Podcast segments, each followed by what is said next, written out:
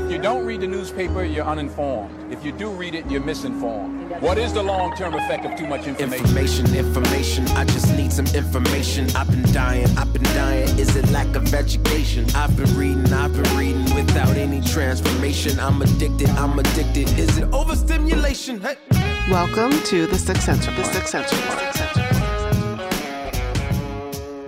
Hear ye, hear ye, come one, come all. You're listening to the Six Cents Report with Joel Nikoloff and Darnell Samuels. Bro, we're just like, just keep getting better and better shows with this, man. Better guess. Better guess, no big deal. I know, I know. So, uh, we have two, uh, two guests, two uh, wonderful people, uh, Seun and Shopé Adeyemi. Welcome, guys. Yo. Yo. Um, I would have brought Shayo on, um, but me and him are beefing. no, no, no, I'm kidding. I'm kidding. I'm kidding. I'm kidding. Actually, you know what? Uh, Shayo is my favorite Adeyemi brother. Actually, He's my He's the favorite one too. you knew first, right? I like him better than I like myself. So oh man, but but but I'll just say this. Smoot Brothers. I- I'll I'll just say this. So, you know, Shopé and and you have Seun and then you have uh, Shayo. You know, these guys have blessed my life in different ways, and I met them in different stages. So it's it's really um, I just I, I just want to say I love you guys. Thank Love you, you bro. too, bro. Yeah, too, man, I, I love you guys, and, and you guys have done a lot for me in my life and all areas of my life. So, so thank you guys. Uh, shout out to Debo. Shout out to Pops. like, you know, you know what's crazy? I, I, sorry, man, I'm going on a rant already, but um, it's amazing how your father and your mom, of course, has three boys, and you guys are like awesome people, and you guys are smart individuals. And, and, you know, and, and some t- parents can't even get it right once. You know what I mean? But they got it right three times. Good Yo. looking, family men, talented dudes. Oh man, yo, Debo, man, you firing off, baby. It took some sacrifice, bro. a real sacrifice. Well, And, well, either way, uh, welcome to the show. Um, for those who who don't know you guys, um, Shopé and Seun, uh, give a background on who you guys are. You can start with uh, Seun. You start first.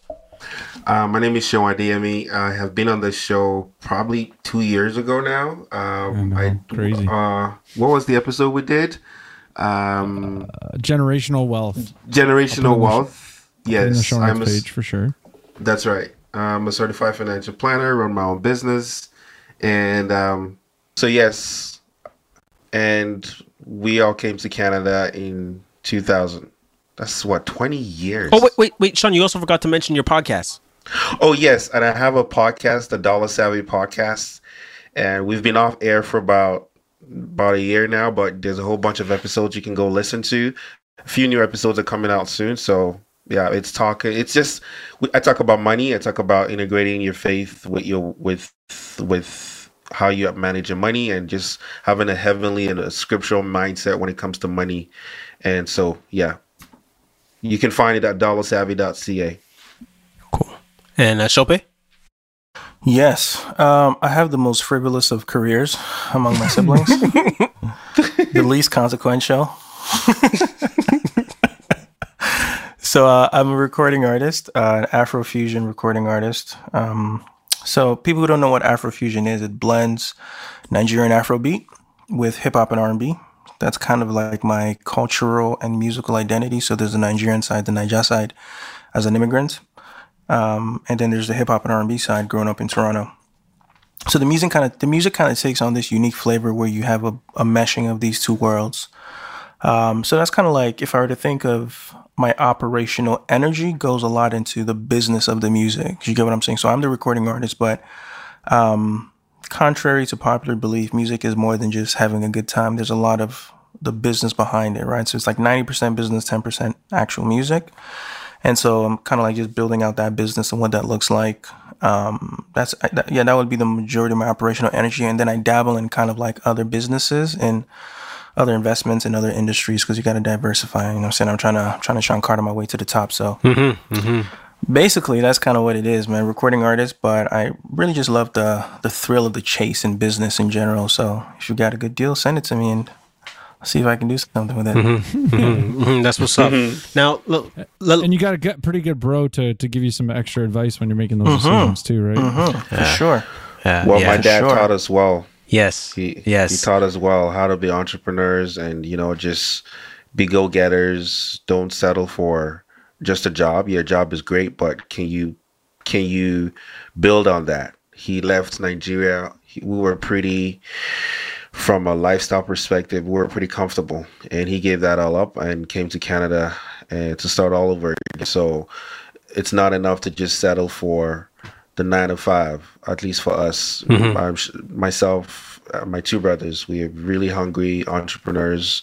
My brother works. Um, that's not on here. Sh- Sh- Shia works, but he's also entrepreneur minded. So I think. But that's he's an just who we engineer too, so Oh, that's right. That's Yeah. right. he's an engineer. So he works, but he works a high level job. And um, I, yeah, we don't want to be classist here or anything for sure. A job is a job, and there's honor in everything. But if you can push mm-hmm. yourself and challenge yourself, then go and excel. So, w- what was the grounds for you know your dad gathering you guys up from a comfortable life in Nigeria to come here? Well, it's it, when I look at it, he even though we were comfortable, I think he looked at the trajectory of the economy. He looked at the trajectory of the educational system. He looked at the political climate and said, uh, "Is this where I want to my kids to grow up?" Um, initially, it was actually my mom's idea because my my dad wasn't. Uh, yeah, he thought it'd be nice to go abroad, but he was comfortable. My mom felt that um, leaving Nigeria would give us better opportunities, would just expand our horizons. So she pushed for it, and he's like, "Okay, let's do it." And so it's just he saw all the things that we are seeing now. And when I look back, and it's it's it's it's been 20 years, and I'm like, I'm so glad that um, that he gave up everything and came here. Wow, that that's amazing because yeah, you, you, yeah, mom mom had the foresight to see um, what was going on. Wow. Um, okay, well, let's just jump into it in regards to EndSARS. So, uh, what is EndSARS? So, EndSARS is a combination of on multiple fronts. There is a frustrations with Niger- Nigerians were frustrated. Okay, um, it first started with you know there's a lot of pr- police brutality. There's a lot of um, cops can just um, can just stop you, frisk you, um, take your stuff, and sometimes it's resulted in lost lives. And so it kind of started on that front with people saying enough is enough. We're tired of just being assaulted and we have no rights.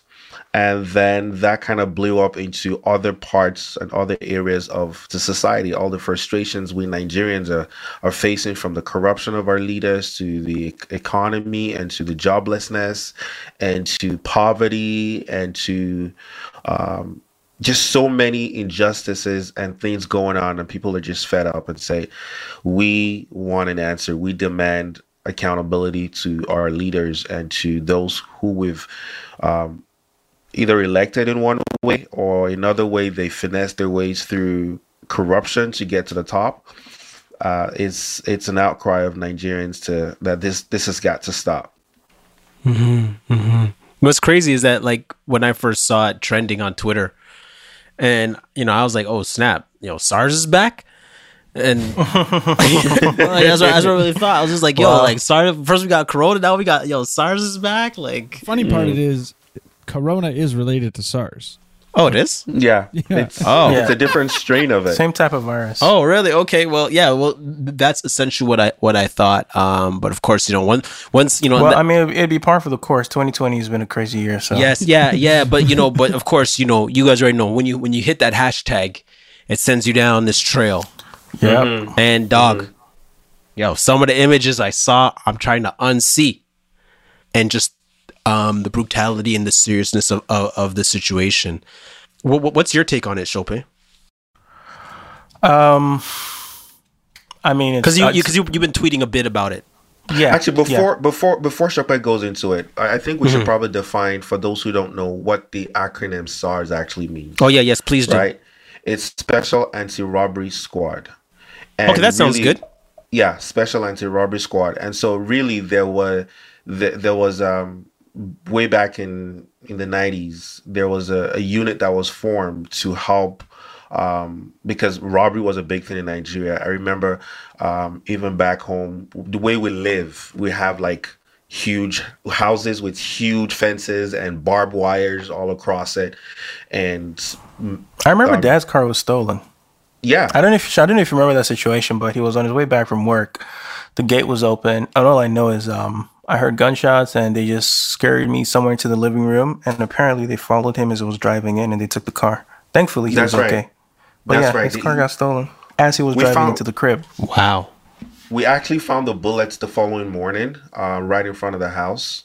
And I just, I, I look back now and I just thank God for His mercies for saving him that day because, and I remember my dad telling the story was so as he was driving, he, I mean, back home mo- most people are chauffeured, at least depending on on how wealthy you are. So as as the driver drove in, I think he got down right before the driver drove into the house and then he saw this guy following him as the as the gate man that's what we call it. It's who opens and closes the gate really. That's all that is. And he saw a guy wanting to following him into the house. And so it's almost like my dad had a sixth sense that this i don't know this man there's something wrong. And he already thought i have my kids in the house. I have my kids in the house. I don't want this guy to follow me into the house because this robbery is a thing. We've heard of it. People get um, ambushed. They force their, they force their way into people's homes and they rob the family. And sometimes people lose their lives in that. So he had this sixth sense that this something doesn't feel right. And so as the gate was closing, he decided instead of going inside the house, he came outside the house and started walking away and I don't remember the full story, but he started shouting thieves or something, something, something. And unfortunately, that day there was no light, meaning like the was no electricity power. was out. Yeah, there was no power. Electricity was out. And so I think he shouted thief, thief or something and started running away.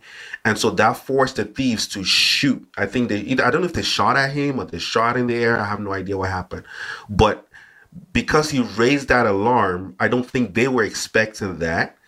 And so I think what they ended up doing is just taking the car and it just drove out and it left. So fortunately, he was saved, and also fortunately, they didn't come into the house because if he had come into the house, there's a chance they would have not just robbed him at gunpoint, but they would, he would he would have had to lead them into the house where we were. And so, um, yeah, that's a that's a crazy story, and I just honestly look back, I just thank God for that. Yeah, so the special anti-robbery squad was developed to, was developed to combat these kind of scenarios where armed robbery is very common back home. Unfortunately, what's happened over time is that uh, those tasked to serve and protect have been the ones have become the ones um, doing the robbing, right? So it's become a rogue police force that for the life of me, I don't understand how they're still attached to the government because a lot of the individuals who are in these forces are actually ex convicts who just go and join SARS, which is really weird. I, I actually don't understand the politics of the the politics of how that works. So it's just really unfortunate because Nigeria is a very difficult environment to thrive, right? And so I remember my dad saying to me once, like, if you treat people like animals long enough, eventually they'll start acting like animals. And so you have a scenario where it's so hard to scrape a living. And this is not to justify the actions of SARS officers at all, far from it. But it does give you some context whereby these individuals are, are through a combination of low pay, um, corruption from their higher ups, do you get what I'm saying? And just a very difficult environment. They're trying to scrape a living for themselves. So you take that and you mix that in with nefarious, just kind of like sinful, aggressive bully tactics, and you throw a weapon and a badge, and they eventually becomes become the ones doing the bullying. And so it's it's terrible because if you look good and you're young, um, you're a target, right? Because they're thinking, they're thinking, and I know this is how they think because I was watching an interview with this with um with a SARS official, actually one of the superiors, and he says, you look at a young person who is driving a nice car or has a nice phone and they think to, the, to themselves, I've been working as an officer for how many years and I can't afford that phone, you must be doing something illegal. And therefore, um, that automatically makes any young person who has any kind of nice looking thing, even if you're well put together, it makes them a suspect because they cannot rationalize in their mind how you're young and how you're able to acquire these things. Not to- so they, there's that. Then there's also their own desire to kind of like just make a get whatever you can from Make this a come up. individual, make a come up, right? And so they proceed to um to target them and to and to essentially harass them, which is really sad. It's so unfortunate because I, can see how it, it would devolve to a situation like this because you have these police officers who let's even say there's a there's a budget from from upper above as to how they get paid but before the money actually gets to them all the different from from politics and robbery like all the money gets siphoned by cor- uh, corrupt leaders and so you have these police officers who are making supposed to get paid some of them haven't gotten salaries for for, for six months for almost a year Really? yeah Oh yeah, there's And rampant so- corruption. Absolutely. yeah. So before the before their salaries hit them, superiors and different parts of the government, all that money's gone. So even though there's money allocated in the budget for some of these things, the actual people on the road who are supposed to be doing these jobs are not getting paid.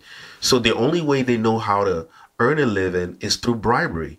And so they stop you for whatever reason they feel like. If they look if you look like somebody that has that is like my brother said well put together they figure that okay not necessarily that you you, you came about your your wealth Extortion from target. uh, yeah yeah they just look at you and say this guy's gotta have money. So sometimes they can hold you at gunpoint get you to transfer money to their account uh, sometimes they will lead you to the atm to rob you of whatever money you have and if you don't cooperate they'll have a gun.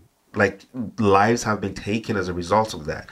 And so and so like there's been so many so many so many stories of just people found on the side of the road uh, people getting beat up by the cops by by all these people. And so you see you see a scenario where they're trying to make a living and it's not that I'm justifying it, but the climate, the, the climate is such is so tense because everybody's hustling. Now add that to the fact that the employment rate is sky is sky high. You have graduates from school. You know, most people, especially my generation, right, were told go to school, get a job, go be a doctor, or just go to school and read. And once you come out of school, you get a job. And you have people who have degrees upon degrees upon degrees and they have no jobs. And so what happens? They take to the streets. They take And they to, have no jobs because the money that should be invested in economic development is siphoned into foreign bank accounts by government officials. Now this That's is right. this isn't even theory. This is just this is factual. It's known. Yo, and and we did an episode two, what four or five episodes ago, where we were. I'm trying to find the title of it, um, where we were talking about, you know, f- to some extent, we touch on foreign aid, Oh, And- Mali. We're talking about what Yeah, going on Mali. Mali. Mali coup, the coup there, right? And and one of the things that we sort of brought up was, you know, so much of the the foreign aid funding goes to the politicians, to Yeah. the political class, and they have like a disincentive, right? Because if they actually per, you know change the structure so that they don't need this money. Well now they're not going to get this funding and now they start to lose their influence and control and power. Right. and and and so there's sort of a you know uh, a dis a, a poor incentive structure because this money you know for Canada oh we look good we're helping this country but we don't even really follow up with the fact that the money doesn't achieve the intended purpose. Right, right, right. Unfortunately, such is the story for a lot of African nations, not the least of which is Nigeria. That's why if you if you go online and you look at um going back to EndSARS, if you look at the demands, they have five demands. One of them is to increase police salary so that they are adequately compensated for protecting lives and the property of citizens. That's one of the demands, in at least trying to alleviate the fact that part of this misbehavior is as a function of these people themselves not even being able to subsist. And then you throw in like, yeah, liquor, cheap drugs, just like an aggressive climate where everyone is just trying to one up each other. Um, and it's again, yeah, it's such an aggressive climate that you have to be aggressive, you have to be dominant, you have to be domineering in order for anyone to take you seriously, right? Um, you have this situation. The other piece is this: a lot of these individuals in SARS are, how do I say, they're typically not young, right? So they're not adept on the changing economy of the world and how much more possible it is to make money from all over the world, right? If you have an internet, and I'm not talking about scamming, I'm just talking about selling goods online, drop shipping, whatever. It's very easy if you have an internet connection to start an online business, right? Mm-hmm. But this is something that a lot of the young people are hip to. So the individual, the young guy who has an iPhone 11 or who's driving a nice car, who made his money legitimately because he's just taking advantage of the new world, the older SARS officer, that's not a cat. He doesn't understand that because that's not the time he came. He's like, what do you, what do you mean? Like, how are you young and how are you making more money than I am when I've been working in this position for this long? Not realizing that in the new economy, you can make money online that's directly deposited into your bank account and you're not depending on your higher ups who are taking 80% of your paycheck anyways. You get what I'm saying? So it's such a broken and such a toxic, toxic system that you end up with um, the police officers becoming the robbers themselves. What what what? I was reading a, an article from Al Al Jazeera, and what what boggled my mind was the idea that they've essentially like so it was like based on protests in 2017, they were supposed to be you know shutting down this you know SARS officers, and then essentially at the end of the year it sort of came up again, or or like by December they they brought they reorganized them, and then it sounds like there's sort of been like oh we're gonna re you know reform them or we're gonna rebrand them, and it just sort of seems like since like 2017 timeframe there's sort of been this okay, we're getting rid of it. No, we're not. Yes, no. Like, I don't know. It just seems a bit of a disaster that uh, it's kind of along the lines of what you've been saying, where to some extent the corrupt officials don't really want this to go away. They don't, and that's the lunacy of it all, which people are trying to understand. Like, why? Like, I mean, this is the the conundrum of African nations. We're like, why? Like, we it's it's hard to rationalize how a leader, a president in power, cannot desire the flourishing of your of your people. Like, it doesn't mm-hmm. make sense. And I, it's actually it's hard to conceive of where you know this institution, this rogue police force, are a bane on your people's existence, but you do nothing about it. Unless there's some sort of incentive to keeping them in place, which is absolutely callous. Do you get what I'm saying? It's very hard to rationalize and understand why SARS has quote unquote been disbanded several times. Yet, there, there, there they are still in the streets. It's we we don't un, don't understand.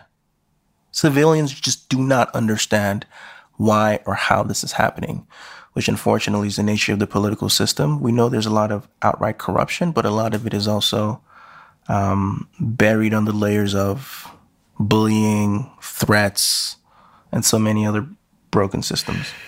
And, and unfortunately, most of our leaders, when they get in there, I, I find that the mindset is okay, I'm in here for the next four years.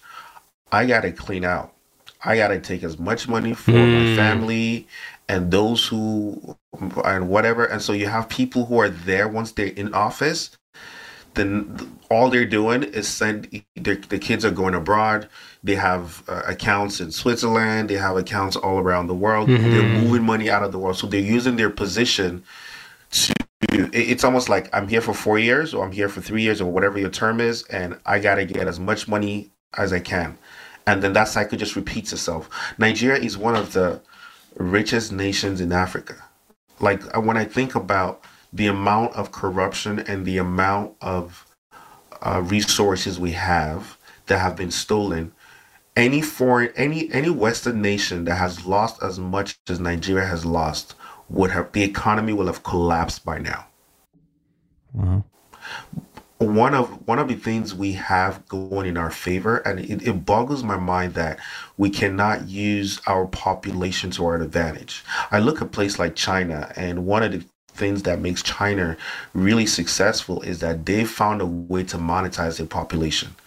Nigerian population is insane but unfortunately we don't have the leaders who have our interests at heart our the leaders are there to it's corruption is the is the is the day And it's been like that since the inception of Nigeria, right? Because I'm reading a book. I, I'm trying to understand, like, how, why? I don't get it. Like, what is it about? no, it's you know when you just you tilt your head sideways and you scratch your head because it defies even asking why anymore. You're like, how? I don't get it.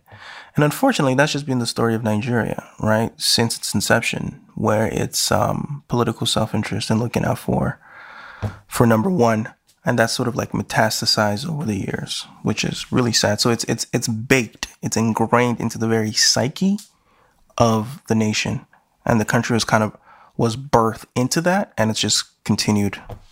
So I'll give you an example. I have a family friend who developed a technology that power that um, that provides power, and he took this technology back home to maybe a small city or a small village, and he's like, okay, um, I want to install this technology here because I I mean I, I want to give back to my my homeland. He's here in Canada. He lives here in Canada. He has no business back home. Right? So he goes back and says, I want to, I want this, I want to use this to provide power to this neighborhood or to this small town. And the leaders in the town asked him, How much are you gonna pay us to do that? They were bribing him. And he's like, wait a minute. I am not the one that's benefiting from if you have light. This this gives this this helps your lifestyle. This helps you um like when I think of the business, the amount of money businesses pay just to provide light to be able to um to be able to to to to run their business. And so he's saying, I am going to provide this technology to provide this light source, this power source. And the leader said, No, you have to pay us to do that. How much are you willing to pay us? And it's like, I, I, I don't have any, I don't have any stake in this. I'm doing this out of the goodness of my heart. And it's one of those things that boggles your mind. But those leaders there are thinking, okay, if this guy provides light, most of these leaders probably have businesses, businesses that provide generators, businesses that provide um, fuel, uh, which we call gasoline or black markets. They're thinking, oh, I'm just, I'm just trying to get in their minds for a second is to think, okay, so they're thinking if this guy is providing power source to this village, there goes our other businesses. Mm-hmm. Well, and I would even I would even say it's also the the the power, right? Like they're protecting their their their ability to extort. That's correct. He gave up. He's like, you know what, forget it, and he just came back here. Yeah. I love Nigeria. I really do. But I'm becoming more and more convinced, that's going to sound really weird, that I don't know if I should say this publicly. I've never said this publicly. that that a large number of people in power are going to need to die in order for in order for things to change. And I'm not I'm not advocating like Assassination or anything. I'm no, I'm not. I'm just saying Or regime change wars from the Americans. yeah, there are too many people invested in keeping keeping things the way that they are that even well-intentioned individuals will be killed and that's not an exaggeration they will be killed another friend of mine mentioned that he grew up and I remember seeing this massive machine that he never understood what it was his whole childhood he's like the thing was just in his house and he never knew what it was he grows up later and he comes to find out that his uncle had had fought fought to create and bring this machine that I think did um cardiac surgery, like heart transplant, yeah, heart transplant surgeries. Okay? Mm-hmm. To Nigeria and wanted to essentially develop clinics and hospitals to do so. But he was he was prevented from doing so to the point that I believe his wife there was an assassination attempt on her. Like straight up. Wow. And so this million dollar piece of equipment just sat idle in his house for decades. So it's not an exaggeration to say that people who actually desire to see the country grow, to see the people live better lives, they put themselves at grave risk. That there are people who will actually try to kill you if you want to change them, take them out of power, or just spread some of the wealth to the people. And so I love Nigeria, but I don't know how long this is tenable before, God forbid, it becomes an entire failed state. I hope it doesn't. Uh, but a number of people need to be forcibly taken out of office. Mm-hmm. When I went back home, a lot of my classmates, or some of them that I knew, had began to also get involved in a lot of corrupt dealings. And so Oh wow. Uh, yeah.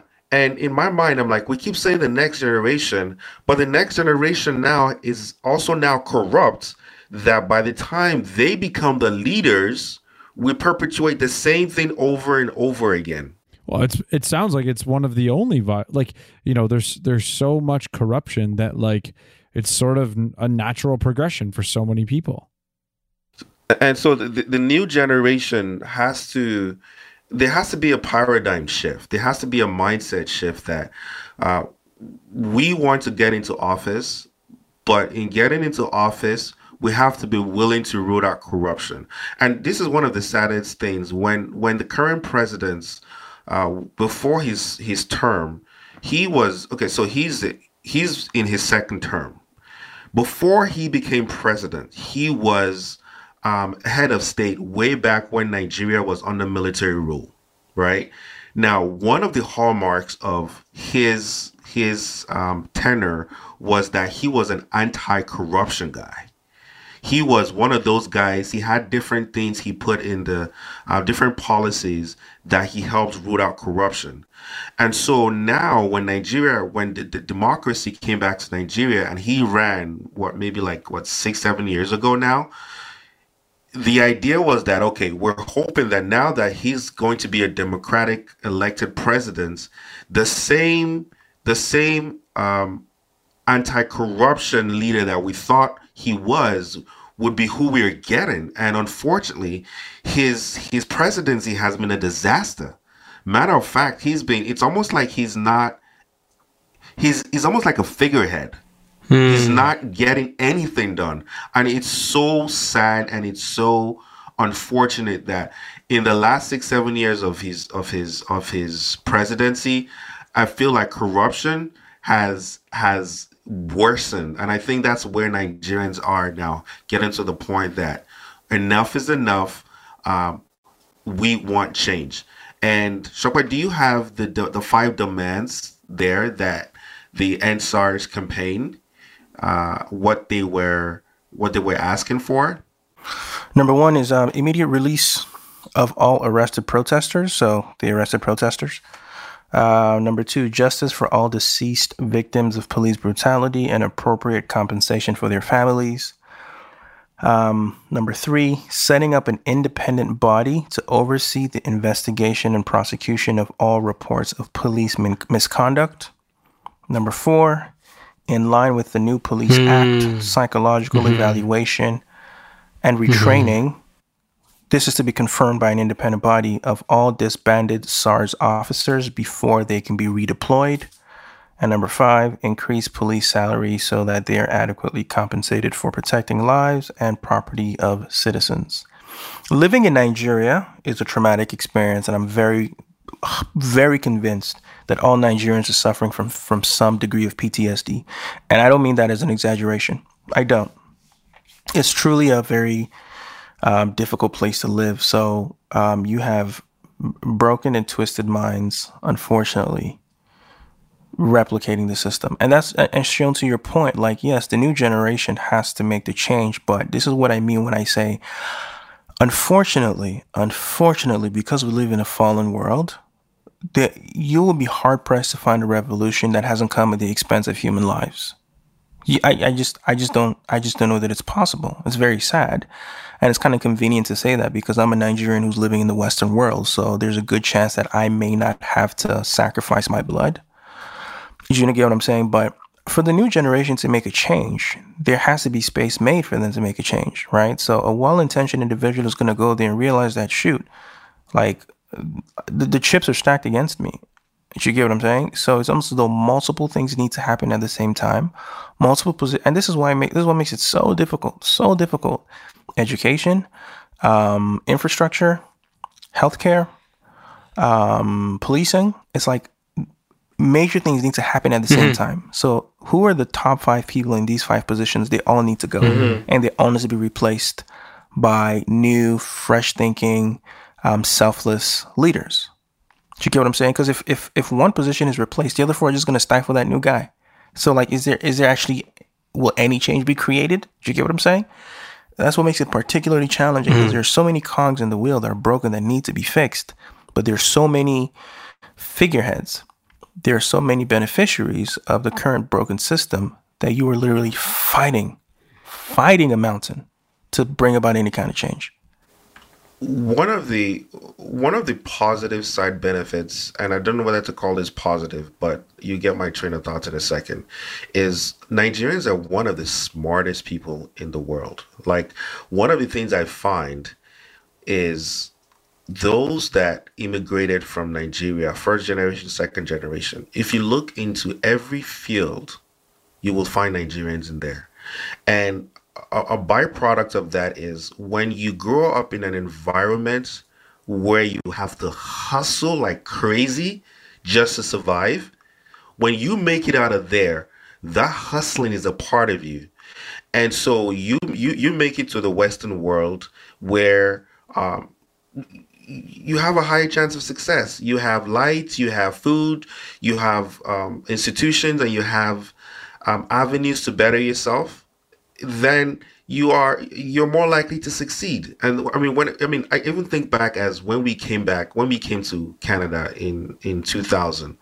When I look at the honor roll, when I look at the, the top list of the of the students there, they're Nigerians. And why is that? Well, back home, when you're studying for exams, you're studying under a candle. You're studying under a lantern.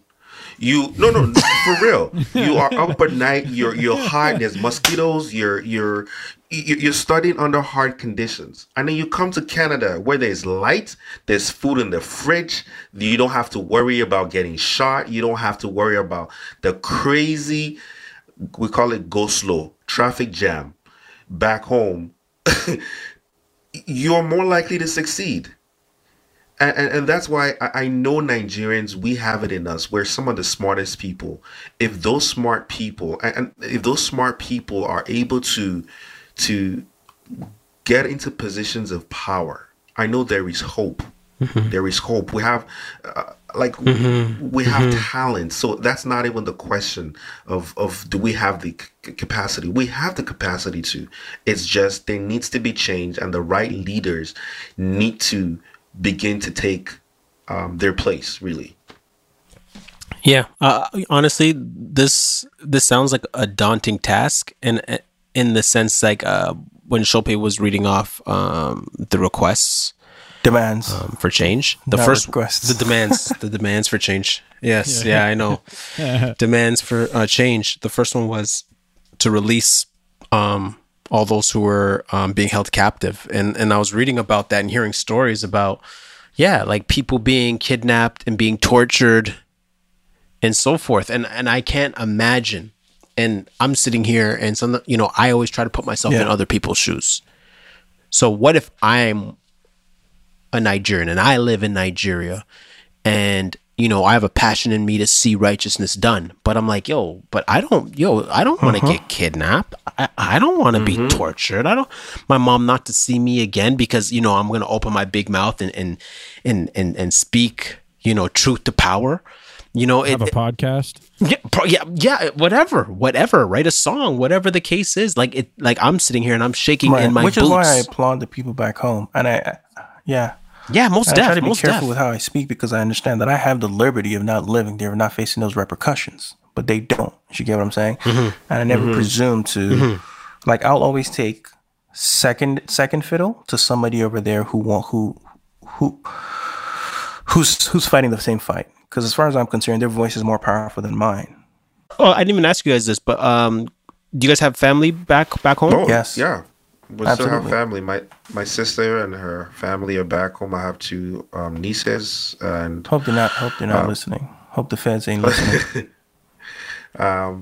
but they they they my, my sister and her husband they run a business and i remember when i was talking to her about this she's like you know what we are doing the best we can to support those who are protesting. So some of the things they would do is they would take food they would take refreshments because people actually camped out. I don't know if you knew that like the protesters like they now imagine a situation where in different pockets of the city, you have thousands, millions of people just we're not going anywhere. We're just gonna sit peacefully, hmm.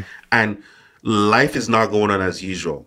So, so think about, think about, think about. Let's let, let's let's talk about Canada for a second, okay? So think about, uh, let's even break it down to GTA. So let's talk about, let's look at, think about millions of people around the 401. Everybody just sitting there. How are you?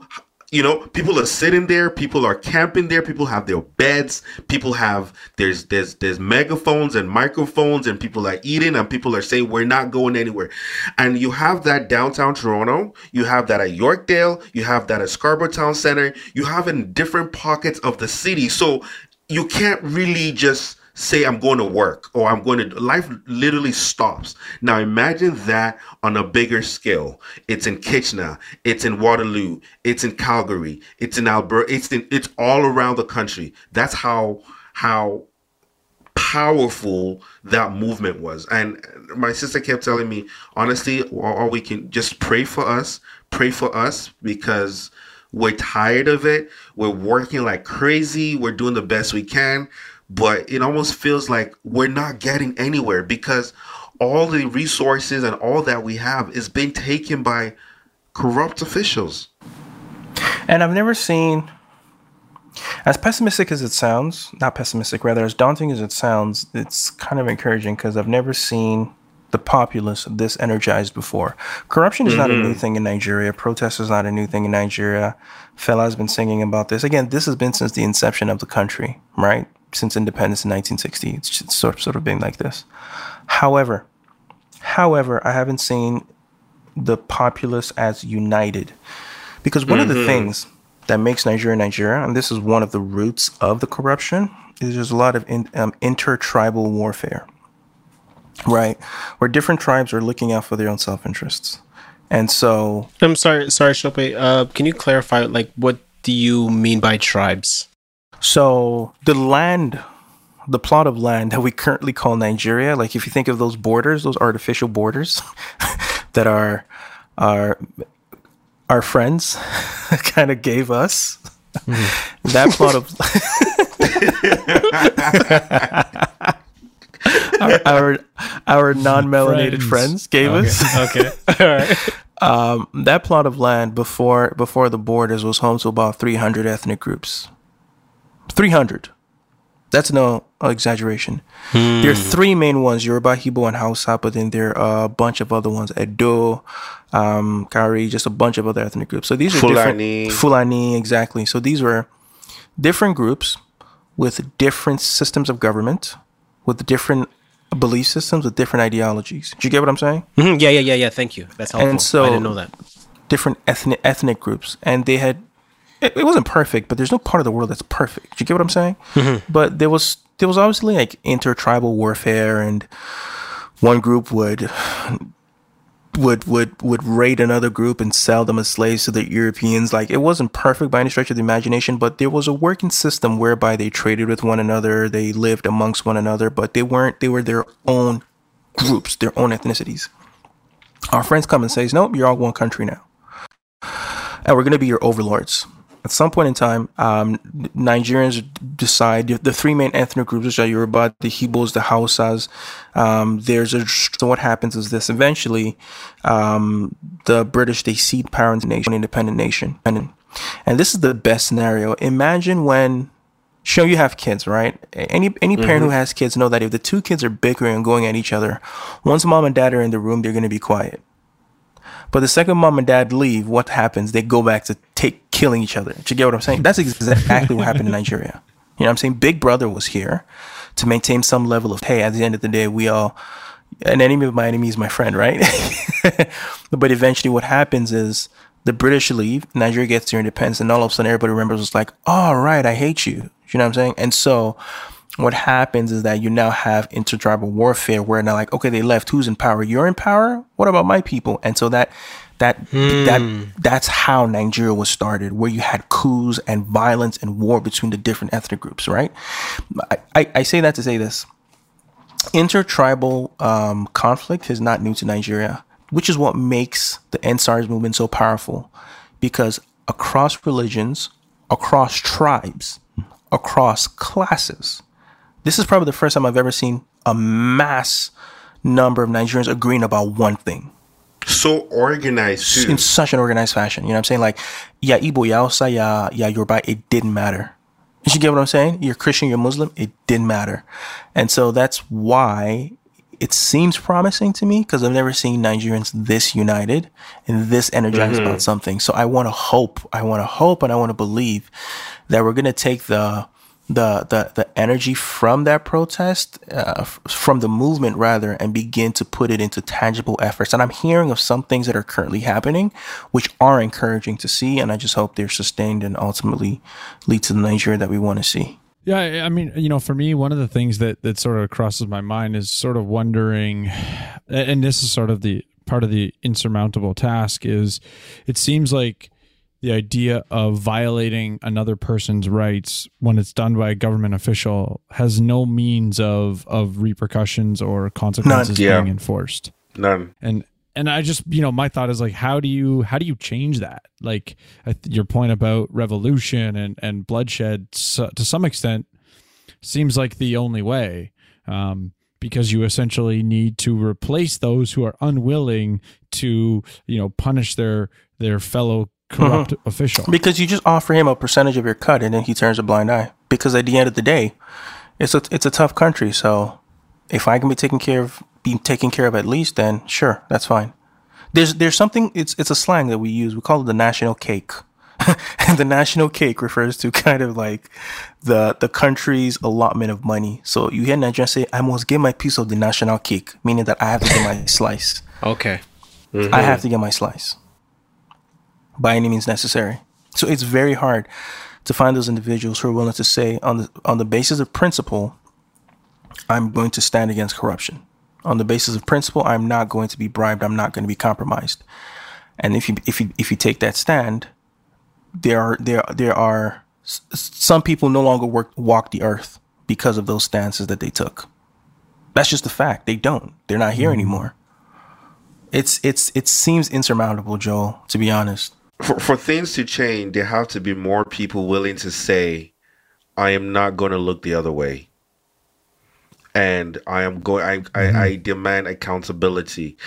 And I am not, you cannot pay me to look the other way.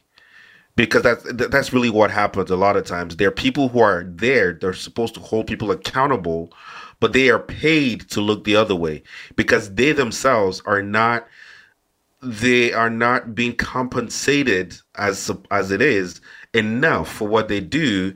And so if you're going to pay me to look the other way then sure I'll look the other way. So there have to be more people willing to say I'm not going to look the other way. And the monies and the allotments and the all those things that are are are um, are being budgeted for different things have to actually make it to where it's a where it's intended to go it's uh, this sort of is is kind of random but you're, you what you're saying reminds me of my dad's solution for the lying politicians that we have to deal with and that is pay them all 5 million dollars and when they lie Yeah. Well, you know, you know, Shopé, uh, uh, you know, it makes me think of it's going to take a lot of people who have character, men and women, brave people who are willing to put their lives on the line because that's the only way I can see change come about is that, you know, people are going to stand up for truth and they will have to pay uh-huh. for it with their lives. Yeah. um, and their bloodshed will, you know, kind of like the blood of the martyrs is the seed of the church type of mm-hmm. saying, where mm-hmm. where people are enough have you know have had enough because just like you have people who are protesting and doing a peaceful protest, on the flip side, I'm sure on the flip side, there's some other people on the other side saying, okay, you know what, you know, forget all this peaceful nonsense. We, we, we gonna grab some guns and we going we're gonna go we're gonna raid the place and just take them out. We're not going to sit here and wait for Jesus to come back type thing. Right. I And then it creates a cycle and then it creates the cycle, right? exactly, and that's why it starts with leadership, right? Because I I have a theory that in other, in order for Nigeria to change, you need to change the politicians, the pastors, and the people. But I start with the politicians, right? And I say pastors because religion is a big is a big tool of control. Hmm. I want to say bad religion is a big tool of control in Nigeria. But as far as I'm concerned, it starts with leadership because you're absolutely right. If you if you take somebody who is just looking to usurp power, not for the purpose of serving the people, but to but to raise themselves out of poverty, you're just going to create you're just going to create the same cycle, which is what Nigeria has been to date, right? So you literally need to change the leadership because the leadership then sets the tone for Nigeria. It then sets the tone for the people. People act aggressively in Nigeria because that is what it takes to get things done, because that is all they have ever known. Do you get mm-hmm. what I'm saying? Mm-hmm. But imagine a world where a guy knows that I've had to shout, kick, scream, punch in order to get something done, but instead, oh, there's a policy in place now where I have this and I don't have to do all those things. You know what I'm saying? It's gonna take like uh there's like a there's a mass psychosis over the nation, which is a function of the the degeneration of the country, and I put that squarely at the feet of the politicians. They are the ones who've been responsible for stewarding the wealth of the country, and they have siphoned it out of the country and created a conditions of abject poverty so people have no choice but to become aggressive. You get what I'm saying? And so, and I was talking to a friend of mine. He says this is where he feels as though the diaspora, the diaspora, is going to be an important part of this because we Oh, have the- sorry. Who defined diaspora for those who don't Sorry. know? Di- diaspora are individuals who are not living in their native land. So Nigerians in the diaspora are Nigerians who are living in other parts of the world other than Nigeria, right?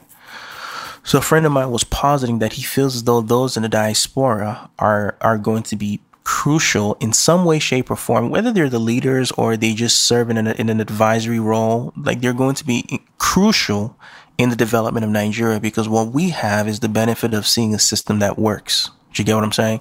Like this system isn't perfect by any stretch of the imagination. No system is, but we but we know what it's like to have law and order. We know what it's like to have a working democracy. We know Rule what it's law. like the, the rule of law. We know what it's like to have a uh, how to grow an economy. Back home, unfortunately, I mean, there's there's a reason. There's a reason these politicians send their kids to international schools because they know, right? They know the West has figured out something. They know that our our non-melanated friends figured out something. Do you get what I'm mm-hmm. saying? Mm-hmm. And And, so, and you know what pains me? You know what pains me? Sorry, I don't mean to cut you off. What Go ahead. pains me is that there are many Nigerians in diaspora who have gone back. And I know somebody who went back a few years ago. I'm talking maybe 10 years ago with the same intentions that, okay, how can I give back to my country? And he was killed. And for me, this is, and I, I don't know if I've said this publicly, but one of the things that for the last maybe 10 years has been hurting me so much is as much as I love Canada, sometimes I look and I say, I have so much gifts, I have so much talent. I really wish I could pour this into my own country. But I mm-hmm. know that the conditions mm-hmm. for me to do that are not there because I'm going to look and say, how do I feed my family? Can I protect my family? Can I give them a standard of life that they are accustomed to? Can I give them good education? Can I I don't want them growing up in a corrupt system that corruption is the norm. And so yes, going back tiny back to what Chopin was saying was that yes, Nigerians in diaspora will play a big part in it. Um, the flip side also is that conditions have to be they, they, the leaders have to create conditions where Nigerians in diaspora are willing to come back home and say, let's go rebuild our country. Right. So, and, and, and to the point, to that point, this is where I'm, I mean, I'm thinking about it. I'm not sure I've, I've said, I've landed on it, right? Perfectly. But if you look at, um, if you, if you look at China as the model, right? 30, 30, 40 years ago, China was, wasn't the superpower that it is right now. But, but how did they get to where they are right now? Uh, China has a, a strong sense of cultural identity. Do you get what I'm saying? And so there's a desire to elevate the Chinese ideal, the Chinese individual. And so the government was able to unite and say, okay, let us create conditions that are conducive, some would argue, um, conducive to our students coming back home, whether that's ensuring that they have jobs, right? Uh, and let us ensuring that they have a standard of life. Um, some would say they force their students back home. That's neither here nor there. Granted, they have a different a different political system. Um, so, but but notwithstanding, go learn what you can about the West, bring it back here, and then let's let's develop. The problem with Nigeria, and I'm the more I think about it, the more I'm settled on this, is that Nigeria is too tribalistic, and this is where I think the diaspora comes in. Westernized Nigerians don't care for their tribes to a degree. Mm-hmm. We don't care that I'm Yoruba and you're Igbo. That doesn't matter to me. Not to the degree that it matters to those at home. Do you get what I'm saying? Mm-hmm. Because again, that is how Nigeria was born. Listen, this is what happened, okay? Nigeria got independence. The north was the Hausa, the, the west was Yoruba, the east was Igbo. Three main parties, you know what I'm saying? The I think the NCNC, the AG, whatever, three different political groups ran an election. There was no clear majority. What happened was the north and the east they unified and created a bloc so that they could get the power. And then what did they do? Um, they put themselves in positions of power. A few years later, what happened? There was a coup, and so the, think about it: the north and the the north and the east united, and not too long after that, the east betrayed the north, and that's how the military government came into play. Like, you get what I'm saying? Like at the very inception of the country was tribal wars, and I'm not saying that's the only reason, but at the very beginning, there was there was a, a ravenous sense of self-interest. So that if we want to say how can we elevate the Nigerian ideal? How can we elevate Nigerians? Well, first of all, we have to get over the fact that yeah, Yoruba and Igbo and Hausa. How about we just talk about the fact that we're Nigerians? Do you get what I'm saying? And until we can mm-hmm. cross that Rubicon, cross that threshold, it's going to be very difficult to unite Nigerians around a sense of oneness, which is what is necessary to actually begin to think of elevating our people to do what China's done. Do you dig what I'm saying? Um, the more I think about it, the more I feel as though this is at the root of it. Just we we are a unfortunately a disparate group, which is really weird to consider that. It's really weird to think about that because no matter what part of the world you go to, they're going to be like tribes. Yeah, most stuff. Yeah. Most stuff. And going back to your, your thought, I think Nigerians in diaspora, I mean, when I see another Nigerian, I don't think, oh, this is, oh, I, I met this Yoruba guy or I met this Igbo guy. No, I met this Nigerian. When's a Nigerian? And there's a connection because you're Nigerian. And I think Nigerians back home have to, have to, especially when it comes to power, mm-hmm, mm-hmm, have to uh-huh. recognize that because the reality is though the regular people for the most part will live together in harmony like you have a yoruba guy a hausa guy in the same compound the igbo guy is also speaking yoruba because he learns it and wh- one of the things i was talking to my friend the other day one of the things i loved about nigeria is we're so different in some of our cultural leanings but we can really get together. But when it comes to power and position, political political power, all of a sudden there's a disconnect. Mm-hmm. And it's so weird. All of a sudden, there's a disconnect where no, we want a Yoruba president, we want an Igbo president, we want a Hausa president. But to the common folk, like we get along very well. Like we we are amiable people, and we have to get over that that idea that oh the next president has to be from this part of the country or the next president has to be from this part of the country to placate this group or that group we have uh-huh, to get uh-huh, beyond uh-huh, that That's how a lot of leadership positions are decided, unfortunately.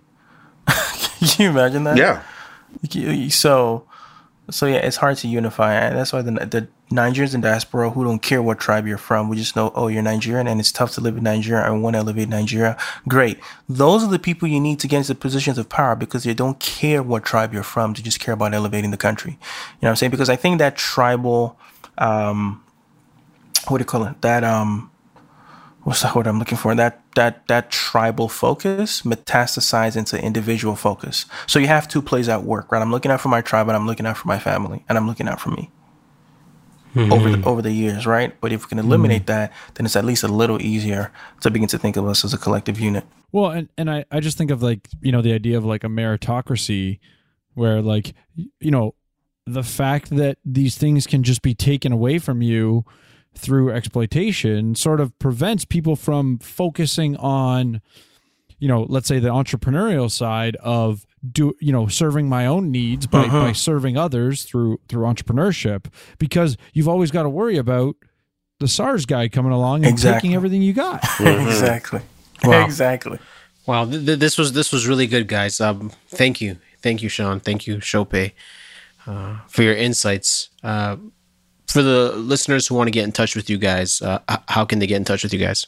Uh, for me, you can uh, find me at sacapital.ca. Uh, if you go on the website there, there is a button there. You can connect with me from there. Uh, you can also find my podcast at dollarsavvy.ca. And you can connect with me from there as well. On Facebook, it's SA Capital Advisors. On Twitter is uh, SA Capital Canada. On Instagram, it's SA Capital Canada. And um, yeah, you can connect with me from there. www.allofshope.com. So A L L O F S H O P E, allofshope.com. And I am all of Shope on all social platforms. So Instagram, Twitter, Facebook.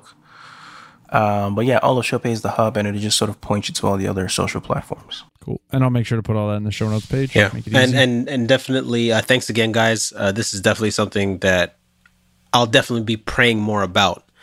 Um, yeah, as for me as a non-Nigerian guy, um, my mom is Trinidadian, my dad is Jamaican, um, born here, but you know, as a black person that's not Nigerian, sometimes you feel a disconnect where you're kind of like, you know, well, that's Nigeria. I'm not from Nigeria, so.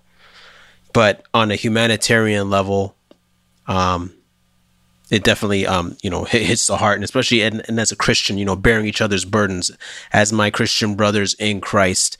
Um, I I hear your you know your you know your guys' burden um for your country. Um, and um, I, I definitely want to uh, bear that burden as well in, in prayer and, and financial support or wherever you can help. Yeah. Um, Yeah, th- I, I, I really believe the reason Nigeria is not a failed state yet is because number one, there's a resilience to the Nigerian spirit that's second to none. A little biased, but I see it time and again. Um, I do believe we also have a vast, vast um, resource pool, so it hasn't run out yet, thankfully. And um, number three, there are just too many people who care. You know what I'm saying? Like Nigeria, Yeah. we're a population of 100 million people. Like, we're not a small country, right? We're not a small country by any stretch of the imagination. And so that's the reason we're still fighting. And I will say this as well. All things being equal, it kind of dawned on me the other day that Nigeria is not that old. Like, it's, it's, it's, not that old. You know what I'm saying? It's, Yeah. it's 60 years old. Like, you understand what I'm saying? Like, we would hope to have gotten our stuff together in 60 years, but it, it really dawned on me that uh, when I was born in 89, okay? Nine, and this, this, this was kind of like a revelation for me.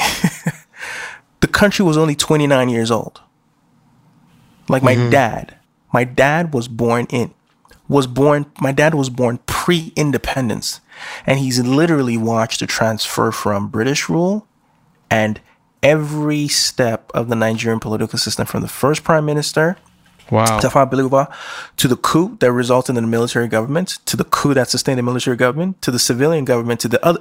And it, it, it dawned on me like, yo, countries, Nigeria is actually quite young. So there's hope that, um, at least compared to other countries, if you look at how old other countries are, Canada's what, over 100 years old, something like that. The US at 150, Uh, right? yeah, yeah, 150. Sorry, 150. Or more than 150.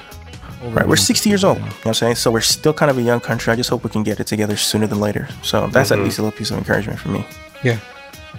Yeah. Any final words, uh, Seun? No, just we have really gifted people. We have really, really, really great people, and um, I believe there's hope.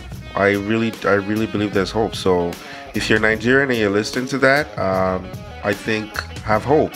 And if you're not Nigerian, pray for us. And yeah, just keep us in your prayers. That's that's the best thing you can do. Good, good, good. Thanks again, guys. Thank you for Really having appreciate Thank it. you for having us. Thank you for having me. But you heard me? Does that make sense?